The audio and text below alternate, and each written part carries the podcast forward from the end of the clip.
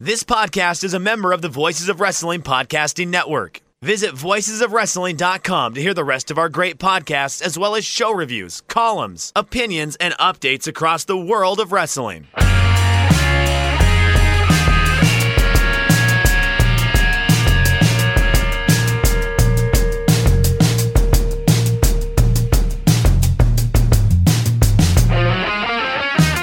Shake Them Ropes, second show of the week, covering your NXTs, your NXT UKs, anything we missed on the main roster. Gonna get in some news here first. Oh, well, actually, first I should introduce my co-host, because that would be proper and courteous, wouldn't it? Chris Novembrino here with me, as always. Chris, say hello to the folks. Man, it's imperative commands after ignoring me. That's very, very courteous, Jeff. Hi, everyone. It's nice to be here. It's good to be back on the show. Chris, you run the narrative of the show then. I'll just chime in wherever. Oh, okay. Well, fine then. Jeff, let's begin with the cleanup section. Jeff, do you have anything for the cleanup section? I have a few things. Okay, hit me with what you got. I am all ears. As soon as we went off the air on Tuesday, after recording our show, word came down that Tye Dillinger has asked for his release from the WWE.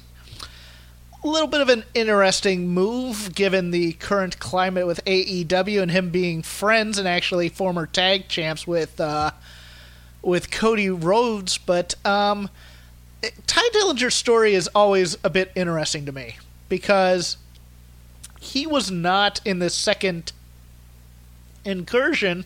After a few years, it seemed like he was going to be in the position that Cassius Ohno is in now, that of kind of a player coach. He had been kind of helping to agent some of the takeover matches from time to time, and then he gets this perfect 10 gimmick, and it takes off a little bit. I remember being at a WrestleMania Access event back in 2016, and he was still working the perfect 10 gimmick as a heel, but he was having a match against Baron Corbin, who was kind of supposed to be a face at that point, and the 10 gimmick was very over. People were chanting during the pinfalls 1, 2, 10, and this really started to get a natural, organic life to it, and you thought, well, gee golly, maybe this Tye Dillinger thing actually has some legs and could go somewhere in NXT. I mean, he could very easily have been a transitional champion if NXT was actually a developmental territory. He was actually an ideal guy for that sort of role, but NXT's vision changed somewhere along the way, and Tye Dillinger's been someone who's been kind of lost in the shuffle. But then he got called up to the main roster, and he floundered a little bit, but then it looked like in recent months here, they were going to do something with Tye Dillinger, but they once again aborted it. And with Tye Dillinger, we just see a very unfortunate series of starts and stops with an act that I think had the ability to have legs if they had let it. For me, I remember, and I've read some interviews with him, and I don't know him. I don't know people who do know him. But he seemed like the kind of guy who would have been very happy on this second run, because this was his second run with the WWE. He had been signed before. I mean, he had been back in like the early aughts in like the Florida territory when it was still FCW. And he'd be the kind of guy who'd be very happy to have stayed in NXT so long as he, you know, get some high-profile matches occasionally, be able to build a character, and just be able to be a professional wrestler. And then this Perfect 10 thing hit. And I kind of knew, you know, when they did the joke for the Royal Rumble, when they gave him, you know, the 10 spot, he was going to be one of those guys like No Way Jose. It was going to be, you know, and once the 10 thing died down, or they decided to cool it down, which was another issue, his gimmick was crowd interaction chanting 10. The problem was it was taking away from things like countouts and other things, so they had to cool him down so people would stop chanting the 10 thing. And, you know, he's the type of guy that, you know, I could see him being a little hesitant about taking that main roster thing, but going, you know what, I'm going to make the most of it. If I can build something into it, great, you know, but he's the kind of guy that doesn't want to be backstage not being used. And it's also a little bit difficult because his girlfriend is on the roster. He's dating Peyton Royce. And so, you know, what happens with her, if there's any bad feelings about this. But I could see him in AEW. I could see him, you know, I could see them not wanting him at the same time. If he gets his release even, because there's no guarantee they're going to give him his release. He's just said he's asked for it, and he thanked everybody. You want to indulge in any reckless speculation? On what front? What would you like me to speculate on? Oh, will he be released? Which is always an unknown commodity. I agree with you. I liked that kind of that second rebuilding of him that looked like they were going to do something interesting with him, where he had a bit more of an edge, and then he kind of became the victim of Randy Orton and the fingers. Right, right. Yeah, type of thing. There was a thing they were starting to do with him on that second run. It seems entirely plausible to me that he gets cut sometime right after WrestleMania, and they just hold on so that he can't do anything up until WrestleMania. I actually think that's probably where this goes. He's on the wrong side of 30, and the company doesn't. He's almost 40. Yeah, I know. The company doesn't have any long-term vision for him, and if he doesn't want to do backstage stuff, then I think the writing's on the wall. It's up to him if he wants to keep wrestling, but I think at this point he's not going to be doing much on Raw and SmackDown. He might be relegated entirely to like main event and things of that sort. Yeah, I mean, being the age that he is, there is no wrong decision here, because he could stay in shape for the next couple years, you know, come by, you know, get the travel, occasionally, you know, work a preliminary match, putting a guy over, sitting in catering, talk wrestling with his friends all day. Or he could, you know, try one last hustle now that the indies are so hot again, you know, and now that there's another competing company out there, and maybe try and use that as some sort of thing for him. There's no wrong situation here for a guy like Tye Dillinger, because he can rebrand as the Perfect One if he wants. Yeah. Well, he knows his ceiling in WWE, I think. He doesn't know his ceiling outside of it. So, I mean, it's another option would be to go back down to NXT and see if he can't fit back into that machine. He asked to go back to NXT. Oh, interesting. And they said no. Huh. So that's another interesting thing, in that they don't want retreads down there necessarily. Like, whereas they'd have those, you know, you'd have that Titus O'Neil run where they were trying to rehab his character a bit, and they put him over. They put him over Sami Zayn at one point down there. The rehabs down in NXT have never really worked out. I mean, I think what needs to probably happen, and this has been an issue with NXT for a minute here, is that it needs to probably stretch out to at least 90 minutes. They need a little more length here to fit everyone on the roster in. I would not be shocked if they offered him an NXT coach position. I wouldn't be shocked by that either. Or he could be a booking agent, something like that. Yeah, something like that. News broke yesterday that Roman Reigns will be on Raw this coming Monday, and he will also be making an appearance on Tuesday on Good Morning America to give an update on his fight against leukemia. I can only assume if he's booked other media appearances that this will be good news. It's got to be positive. Yeah, he can't possibly be going on Good Morning America to tell everyone at 7 a.m. he's dying of cancer. Good Morning America could use some good news of late, but I think it's that, and I think we're getting. I can't remember if I said it here, if I said it elsewhere, about the Elimination Chamber when they did the Shield power bomb through the two tables. That, you know what, you could bring in Roman to do a walk-in brawl type thing, and he'd be okay. I think we're getting the Shield versus Lashley, Corbin, and McIntyre, probably at Fastlane. Is Dean actually leaving the company or what? Is this an or what thing? To me, it's he's going to let his contract run out. Okay. He chose not to re-sign, so who knows if he's coming back or not? But I think, you know what? I think his treatment of late kind of gives you the impression that he is going to be leaving. Okay. He's just going to get one last big payday here at WrestleMania? I don't know. I think they write him out before WrestleMania so that there's none of that Oh, so we're just doing this at the next pay-per-view here. We're doing one last Shield thing at either this pay-per-view or the next. Yeah, at Fastlane. Okay. I think. Because, remember, we have to have Seth and Brock at WrestleMania. That's so right. That's right. I don't think there's any room for him anywhere other than the proposed Nia Jax storyline that they've now given up. I mean, the other thing is that Roman could be here to be the fence mender between Dean and Seth. Oh, yeah. I think they're giving him a redemption story on the Shield thing. Netflix, it looks like, I believe, is going to be doing a Hulk Hogan biopic produced by Eric Bischoff. So I read this and I went, they're going to try and turn this guy into Horatio Alger.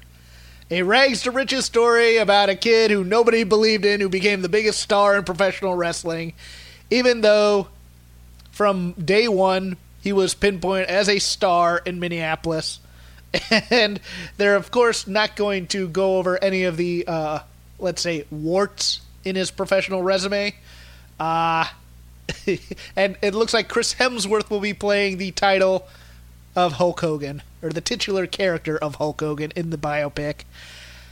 Chris, a Hulk Hogan biopic in 2019. Okay, if someone's willing to put down the money, I can't fault people for wanting to try to get work, but man, who is the money mark for this one? Oh, we're canceling The Punisher and Daredevil to make a Hulk Hogan biopic. Because the kids, they love Hulk Hogan, Jeff. They want to hear about that man. You know what? That's an angle I haven't heard talked about. Who is the audience for a Hulk Hogan biopic other than diehard wrestling fans who have been following his career and know that he's done some very untoward things in the past few years? That's actually. Man, Chris, you just blew my mind there because nobody has brought up the generational gap story in terms of the Hulk Hogan. How old is he now? He's like almost 70. They're not going to bring him back. Why? For what? No, and no one wants to see him in WWE. Hulk Hogan is an anachronism in 2019 going into 2020. Oh, yeah, but he doesn't think that. I get that, but a lot of men in their 70s don't get that they maybe crested 5 to 10 years prior. You mean like Vince McMahon? Yeah, I could name off a number. Yeah, I'm going to let that comment just marinate among the ether. So to pivot into NXT, the big announcement that we were all hyped about, the return of the Dusty Rhodes Tag Team Classic. I have no problem with that. But I love the Dusty Rhodes. They do this every year, right? They skipped last year. Oh, okay. Well, it's good that it's back. I like the Tag Team Classic. This should be a regular feature of the NXT calendar. I agree, but I just wish they'd make it. I wish they'd pick a month to do it, as opposed to just kind of bring it back. That's my only issue. I've read some spoilers. We will not go into those now. But trust me, there will be talk of spoilers later. And then the announcement on 205 Live is there will be a tournament for the number one contender to face the Buddy Murphy at WrestleMania.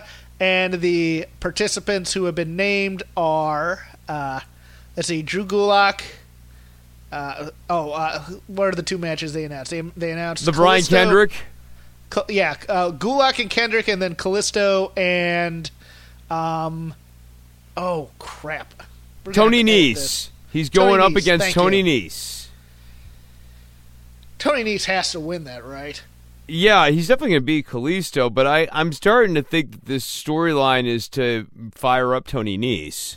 Oh, I think Cedric's going to be the guy. Okay, interesting. Well, we'll see what happens. Do you want to get into 205 Live here?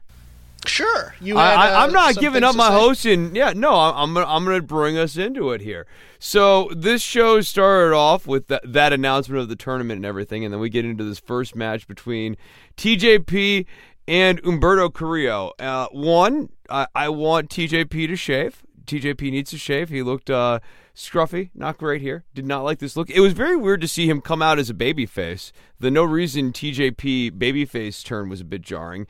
And I thought that that was going to forecast something in this match against Humberto Carrillo, but it didn't really. And they just had a match that was so-so, but there was one spot, Jeff, that really got under my skin. And it was when TJP was standing on the apron and Humberto Carrillo went off the top rope for his big, high, awesome drop kick, and he connects, and then TJP rolls from the apron to the inside in a complete defiance of physics. And normally I'm willing to go with a lot of wrestling physics, but when someone kicks you in one direction, you can't roll in the direction from which the kick came. Chris, I am a more vapid and stupid man. I could not get over TJP's tattoos. There's a lot of them now. Is that a new thing? That totally went right by me. Holy shit! Well, the funny thing is, if you see the promo video where they're talking about the first cruiserweight champion or whatever, no tattoos whatsoever, none.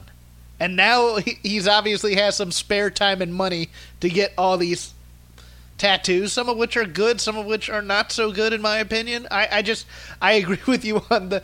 It was weird. He came out with the facial hair and the tattoos, and then he started hand-slapping people. I was like, wait, when did he turn babyface? It was like full Rey Mysterio cruiserweight babyface, though. It was, yeah, two hands out to touch everyone like your Sting. Very strange. Did we miss the face turn on 205 Live? Like, did he and Kanellis go into a fight? Right, yeah. I mean, the last thing that happened was that he was working with Kanellis, and then he was just like, you know what, screw you guys. But I didn't necessarily read that as, screw you guys, I'm now a babyface. I just read that as, like, two heels splitting up because they're both bad people. Okay, yeah. I just thought I had missed something, because I saw him slapping hands. I went, wait, what? I mean, because he had always kind of been the cocky heel character on here who, you know, always felt aggrieved because he was the first champ and he had never been as hot as he was then, so it was kind of weird to do that, but this was, you know, the Humberto Carrillo match. I mean, the story that could be what the tournament's for as well, is to continue to build him up as the number one contender, because, you know, they're putting the rocket to him. They are definitely putting the rocket to him. There's going to be a lot of stuff moving through him, but he still has to figure out what's going on with this Gulak and Gallagher thing. And so I imagine that that's going to have to play out first. So I don't think he gets to number one contender status right this second. Up next, I think we went to the well one time too often with Ariya Daivari versus Johnny Lyons. Now, in the past, you and I have gushed over the efficacy of these enhancement matches with Ariya Daivari, but this was just kind of bland. You had the right-looking guy working as the jobber here, Johnny Lyons, very classic-looking jobber, right? Like just a different-looking person, and yeah, he looks like a knockoff of another. Yeah, the best jobbers are the guys that look like knockoffs of existing wrestlers. Yes. He made for perfect cannon fodder. Yes, we're trying to establish the new Ariya Daivari, except that the new Ariya Daivari is like the old Ariya Daivari, but less interesting. So now, in addition to the Rainmaker clothesline, he also does a variation of the $1 Million Dream that he kind of pulls into a rear naked choke. Okay. You know what it is? For me, what took me out of it was he did the Cheap Heat local sports team for heel heat promo, and then also really trying to hammer the Daivari De Niro nickname.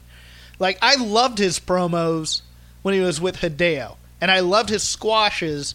You know, when they were starting to build that, when he was being really vicious and stuff. This one felt like he was almost like playing the Miz in some way. Yeah, and it's just dissonant from that weird promo in the warehouse last week with the denim vest and everything, where he's prison Ariya, and now he's Daivari De Niro, which is like a callback.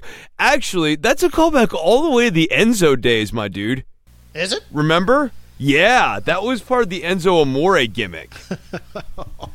Yeah, like we are definitely moving in a retrograde direction. You know what kills me is 205 Live has continuity, because remember, we're referencing the King of the Cruiserweights. We're referencing Enzo Amore.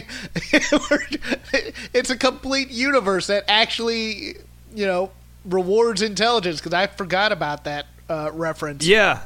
No, that's hung around here. And then we got to our main event between Cedric Alexander and Mike Kanellis, and this was actually a pretty good match to my eyes. The thing that I think was kind of weak is the weird non-finish part of the match, where it looks like he's got the shoulder down and then there's a near count and then Mike Kanellis is celebrating with Maria, and I don't...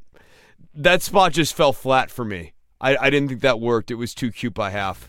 If anyone can get this message to Mike, who, as I always say, famously blocked me on Twitter, I loved Maria Kanellis' promo before this match. I absolutely adored it. I looked at that. I went, that is straight out of 1988 right there. She wasn't being jokey. She basically was being real. This is why we're here. Every promotion we've been in, every territory we've been in, we've been successful. We're going to be successful here. I adored it. This was the side of Maria Kanellis that I hadn't seen, and if I had seen it, I hadn't remembered it, because all I can think of is either, you know, booty dancing in New Japan or the ditzy girl from the first run. But I absolutely adored this. I thought I got Mike over quite well as well. I liked the match. I'm with you. I think if the referee hits the three on the mat, it's a 3 count. That's the way I've always been raised. So when he hit the 3 and then said no, the shoulder was up, and then Mike wasn't paying any attention to it, that's where I kind of okay. Stupid, it crossed the heel line where the referee is standing right behind Mike and Maria, who are like in tears over winning a qualifying match in a tournament, or like is it even a qualifying match? Is this a first round match? Like, no, it wasn't a match. It wasn't a match. It was just an exhibition. No stakes. It's just an exhibition. To be in tears over winning an exhibition while the referee's like, "Hey, the match isn't over. The match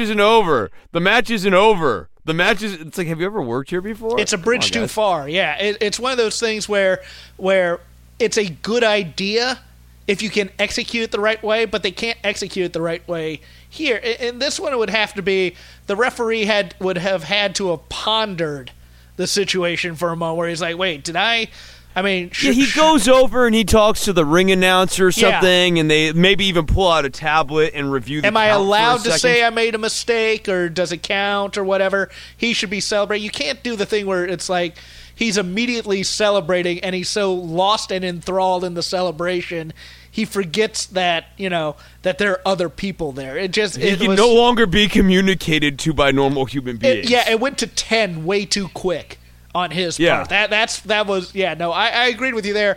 I thought it was a clever idea at first, because I went 1, 2, 3, okay, he hit the mat, and then went, well, his shoulder was up. I was like, all I'm doing is saying to myself, no, it doesn't matter. He hit three and he called for the bell, so it doesn't matter.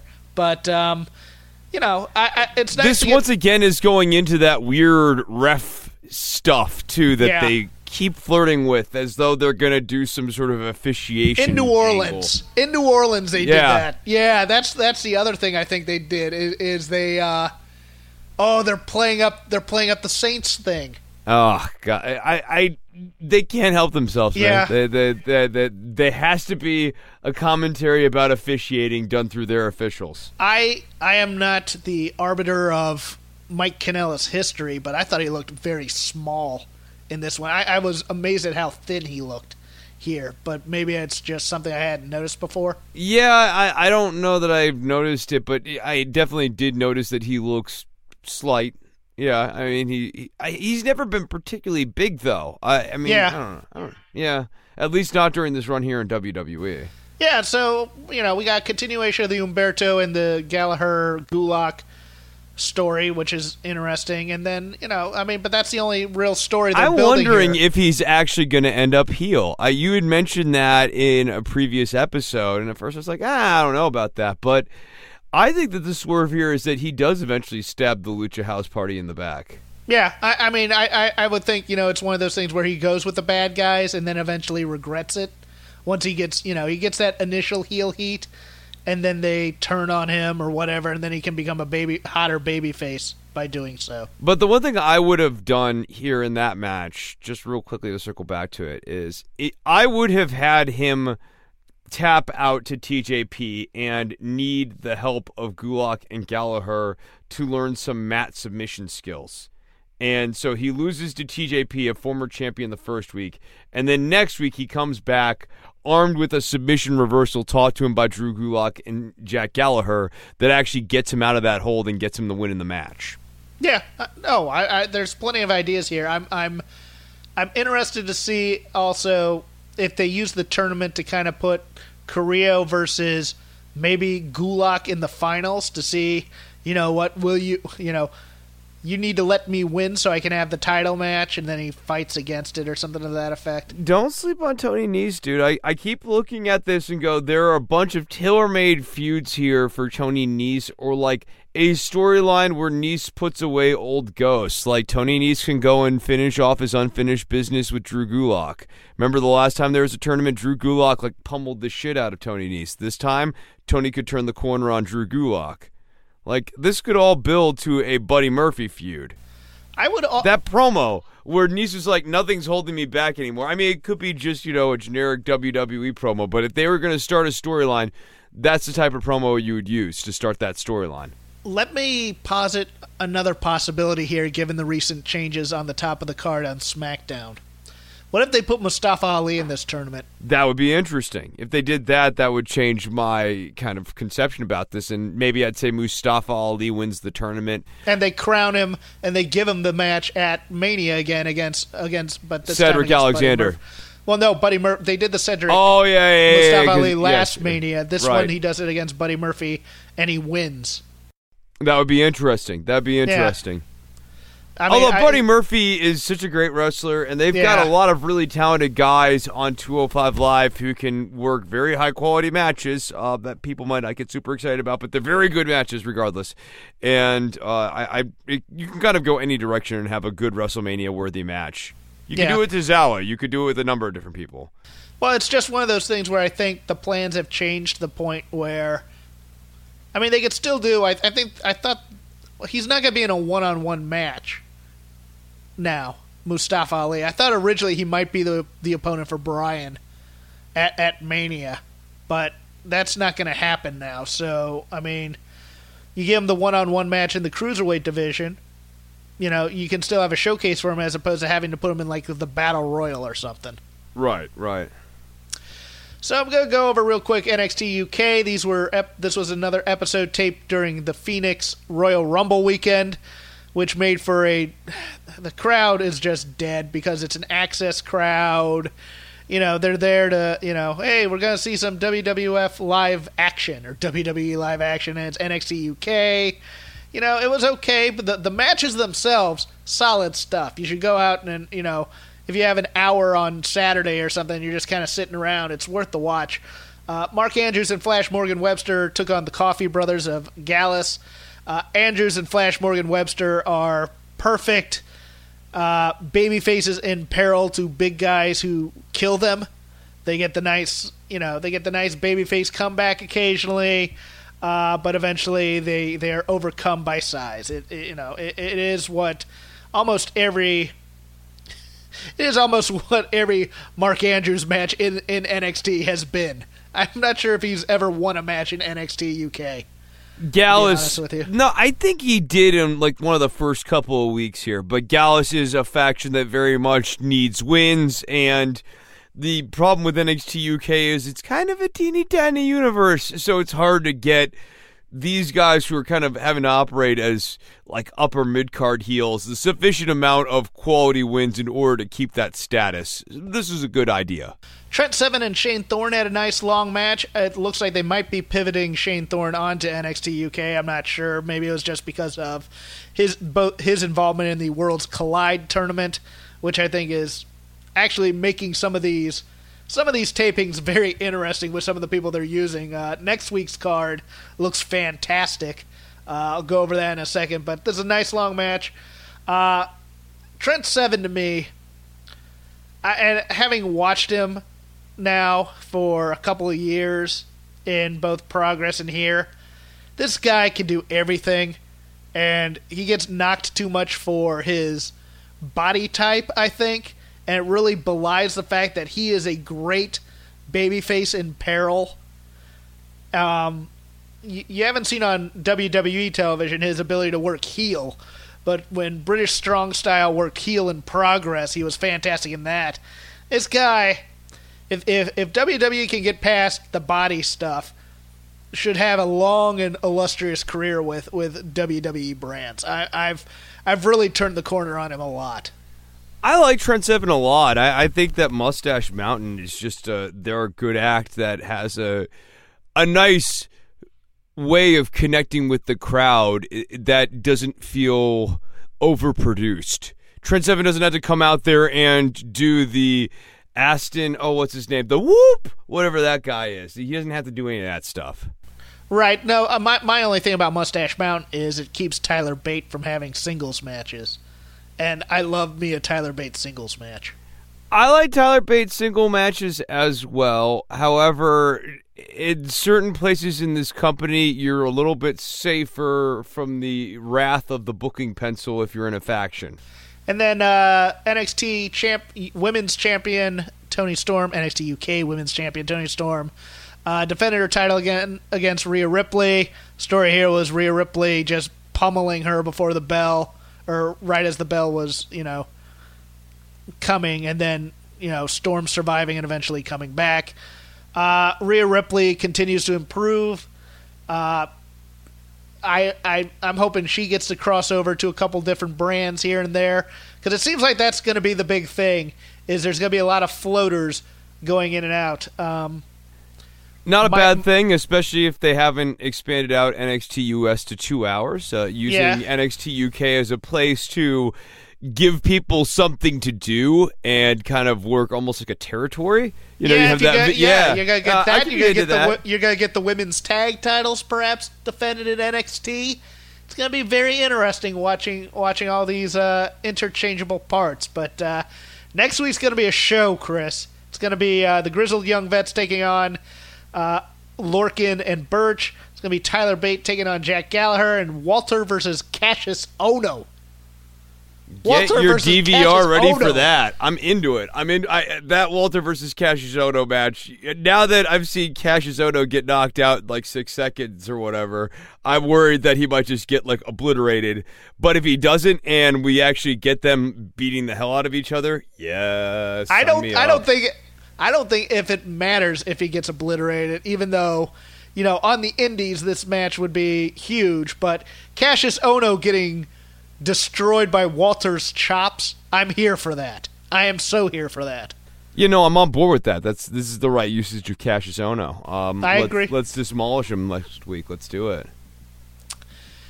And then NXT. NXT. No, I don't know. You said I could host because you were very mean to me when you introduced me, and I'm holding you to it. I was just trying to transition. I'm sorry. It's not just for premium anymore, kids. It's sometimes going to happen on the main show, too. I hope so. Good. Yeah, good. I'm glad that you think it's good. It's good that you think it's good. It's nice to be nice when it's time to be nice. The listeners right now are thinking we're fighting, and we're not. We're just laughing at ourselves because I tend to be a big talker? Is that what you said? You're a power talker. Power talker. It's not a bad thing. We both have the ability to do it. It's just I defer to you usually, and now I'm not. So NXT UK. Let's get right into this. This began with a match between Aleister Black and Roderick Strong, and good match. Not a whole lot to say about this. You see Roddy come out, and he doesn't have the rest of the Undisputed Era. You know that he's probably going to lose, and this kind of keeps with the standard classic template of faction, very powerful, and tend to win when they're working together, especially if they're outside and hanging around. But in isolation, each one of them can be picked off, and true to form, Aleister Black is able to pick off Roddy Strong. I had no thoughts about this other than it was a good match. Your thoughts, Jeff? Yeah, it was kind of what I'd see in Reseda level Roddy match, I thought. Yeah, solid. You know what? It was weird because my thoughts were on the. Didn't this show open with the Borash Riddle interview, or am I misplacing that? Yes, right. That was Jeremy Borash, wasn't it? Well, yeah. I like looked at that guy and I was like, that looks like Jeremy Borash, but I haven't seen Jeremy Borash in a couple of years. How high was Matt Riddle during this interview? I don't know, like slightly more high than I am usually when I'm watching NXT US. Well, that's why I came to you. You're the expert on it.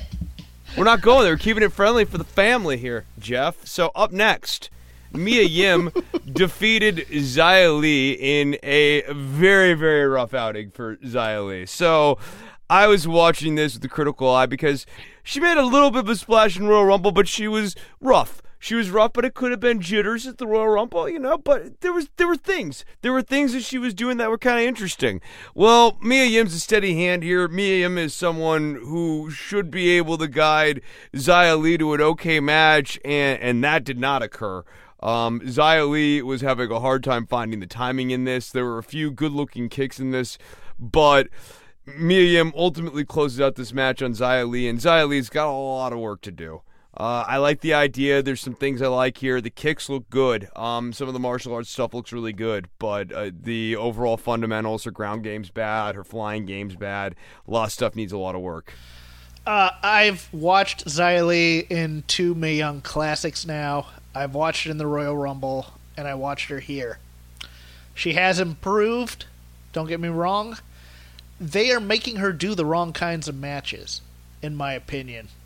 They're making her do these very elaborately choreographed types of spots and things that involve, you know, interlocking with people and, you know, climbing on shoulders. She needs to be trained in strikes. She needs to be a fighter.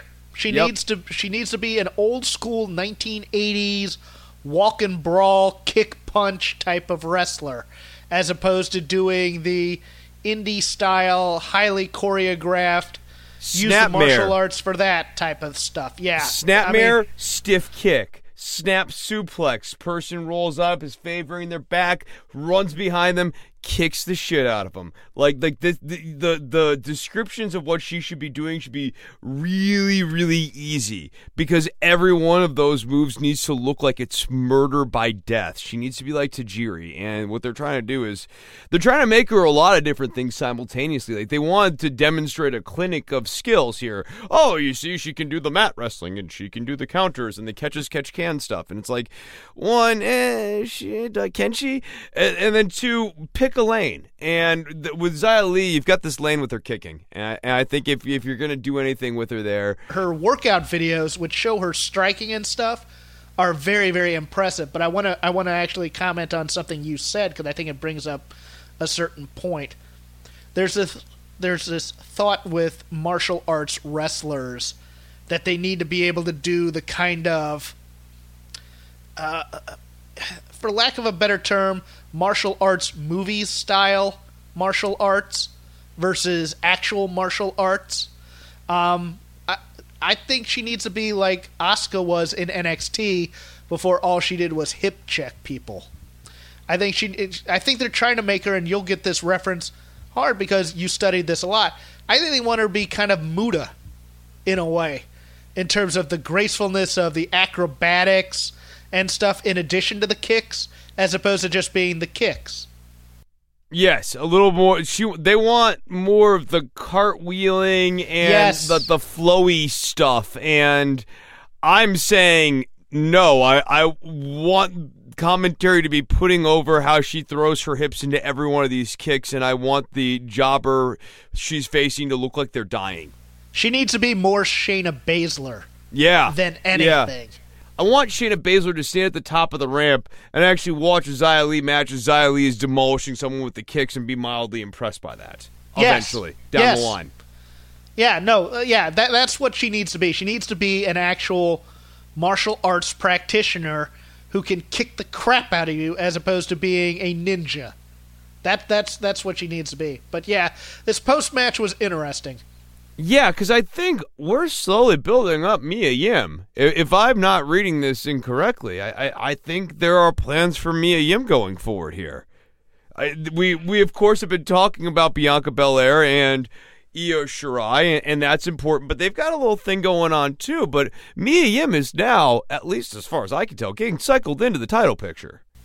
I don't think she's getting cycled into the title picture. I think that this is her position here is the mid-card with a lot of fandom that you kill for sympathy before you get to the main event person. That's what I'm thinking. Maybe, but man, when you shove the title belt in somebody's face, that is usually a precursor. Yeah, I mean, I like her ideas as locker room leader. I am not as high on the HBIC character as some are. I like being able to root for Mia Yim. A little flat. Yeah, the HBIC thing is okay, but like I need it to be fleshed out more, and they haven't really gone there yet. She could be very popular in NXT. That's the thing is the edge.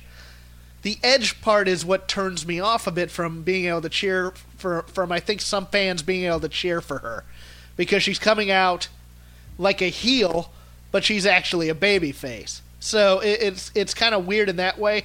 Also, just for my own predilections and because I love good car crashes, I need a Jessamyn Duke versus Jessie Elaban match.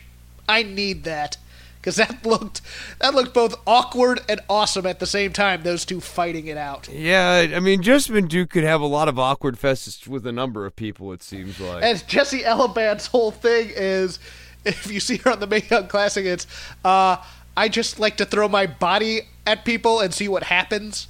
So I'm just like, oh, sure, give me these two together. Yeah, if they can even air the match and someone doesn't break a limb. So now we get to the main event here, where the Velveteen Dream defeats Johnny Gargano in the result of that weird double finish taped match from a couple of weeks ago. So, Jeff, let me toss it to you on this one. What did you think of this match? I liked it. I didn't love it, but I liked it a lot. I think the specter of Ciampa being around took something away from me, because I kind of always view these title matches from NXT as kind of a little bit more pure than most in some ways. And it was, but having him standing there watching the TV made you think at some point he was going to appear, and then the swerve is that he never did. Yeah. Yeah, and Johnny lost on his own merits, which makes some sort of narrative sense, right? Like in that pre-match interview where Johnny's with Candice and Tommaso Ciampa, and he's like, I don't need you, Tommaso. I'm going to do this on my own, just like the same way I want it. You know, it makes sense where we're going, and you can get there from here, but I was expecting Tommaso Ciampa to go down there and actually save Johnny's title. This works as well. Well, let me ask you this. What did you think of Velveteen Dream in this match? I think that Velveteen Dream oversells. Yes. And I think, so here's my thing with Velveteen Dream. I was commenting to my friends about this. I think that he has very good sense of pacing, very good move selection, and his execution is lacking on a lot of things. And his selling's a little wacky and zany on a lot of things. And everything is for the back of the room. Yeah. Everything is for the back of the room that he does, from the way he throws his punches, the way he sells. It's almost, you know, we've mocked, not really mocked, but we've commented, and people love the fact that he cosplays 80s wrestlers, but he's almost aping everything about that style, you know, to the point where it's almost comical. But he's aping it, right? Like, those guys were working a style, a lot of times what made it so delightful is without irony. Whereas with Velveteen Dream, it's like he's in on the joke. Yeah, he's a little self-aware that he's doing it at the same time. It's a little off-putting in big match situations. Now, once the match gets going, he's fine. But there's those moments where it's like, here's the set piece where I'm going to do this. And you're just like, wow, that's a little bit too big for the room. So I think it's a good choice for champion. It's obviously a safe choice for an NXT takeover. People love the Velveteen Dream. They're going to be on board with his matches. But I would like to see him work a more reined-in style here that's a little more realistic going forward. This was just a little too big. Yeah, but it also frees up Johnny now to spoiler, tag up with Ciampa for a certain thing that they may have announced on the TV, the Dusty Classic. So I was fine with the outcome of it. I think it's nice to give a young kid a major title run to see what he has, and if he has that championship heft, as we like to say.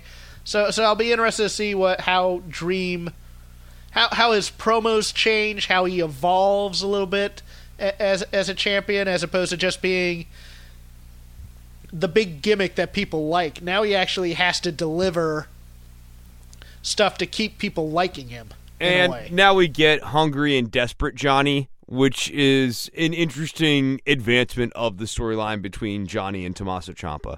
Well, let's call it a day there. This is Shake Them Ropes. I'm Jeff Hawkins at Crap Game 13. You can follow me there. You can follow the show at Shake Them Ropes. You can follow Chris at Chris Novembrino. You can join our Patreon at patreon.com/Shake Them Ropes. Chris, I have an idea for our next show. May only take an hour, but I'll talk to you after we hang up. Chris, go ahead and plug your other projects out there. Okay, go to don'tworry.tv, and you can find Don't Worry About the Government on iTunes and Stitcher, so subscribe today. Subscribe and be a listener to Don't Worry About the Government. The All in the Family podcast will have a new episode out sometime next week, so be on the lookout for that. Subscribe on iTunes and Stitcher. Thank you all very much, and until the next one, bye-bye. Enjoy your weekend.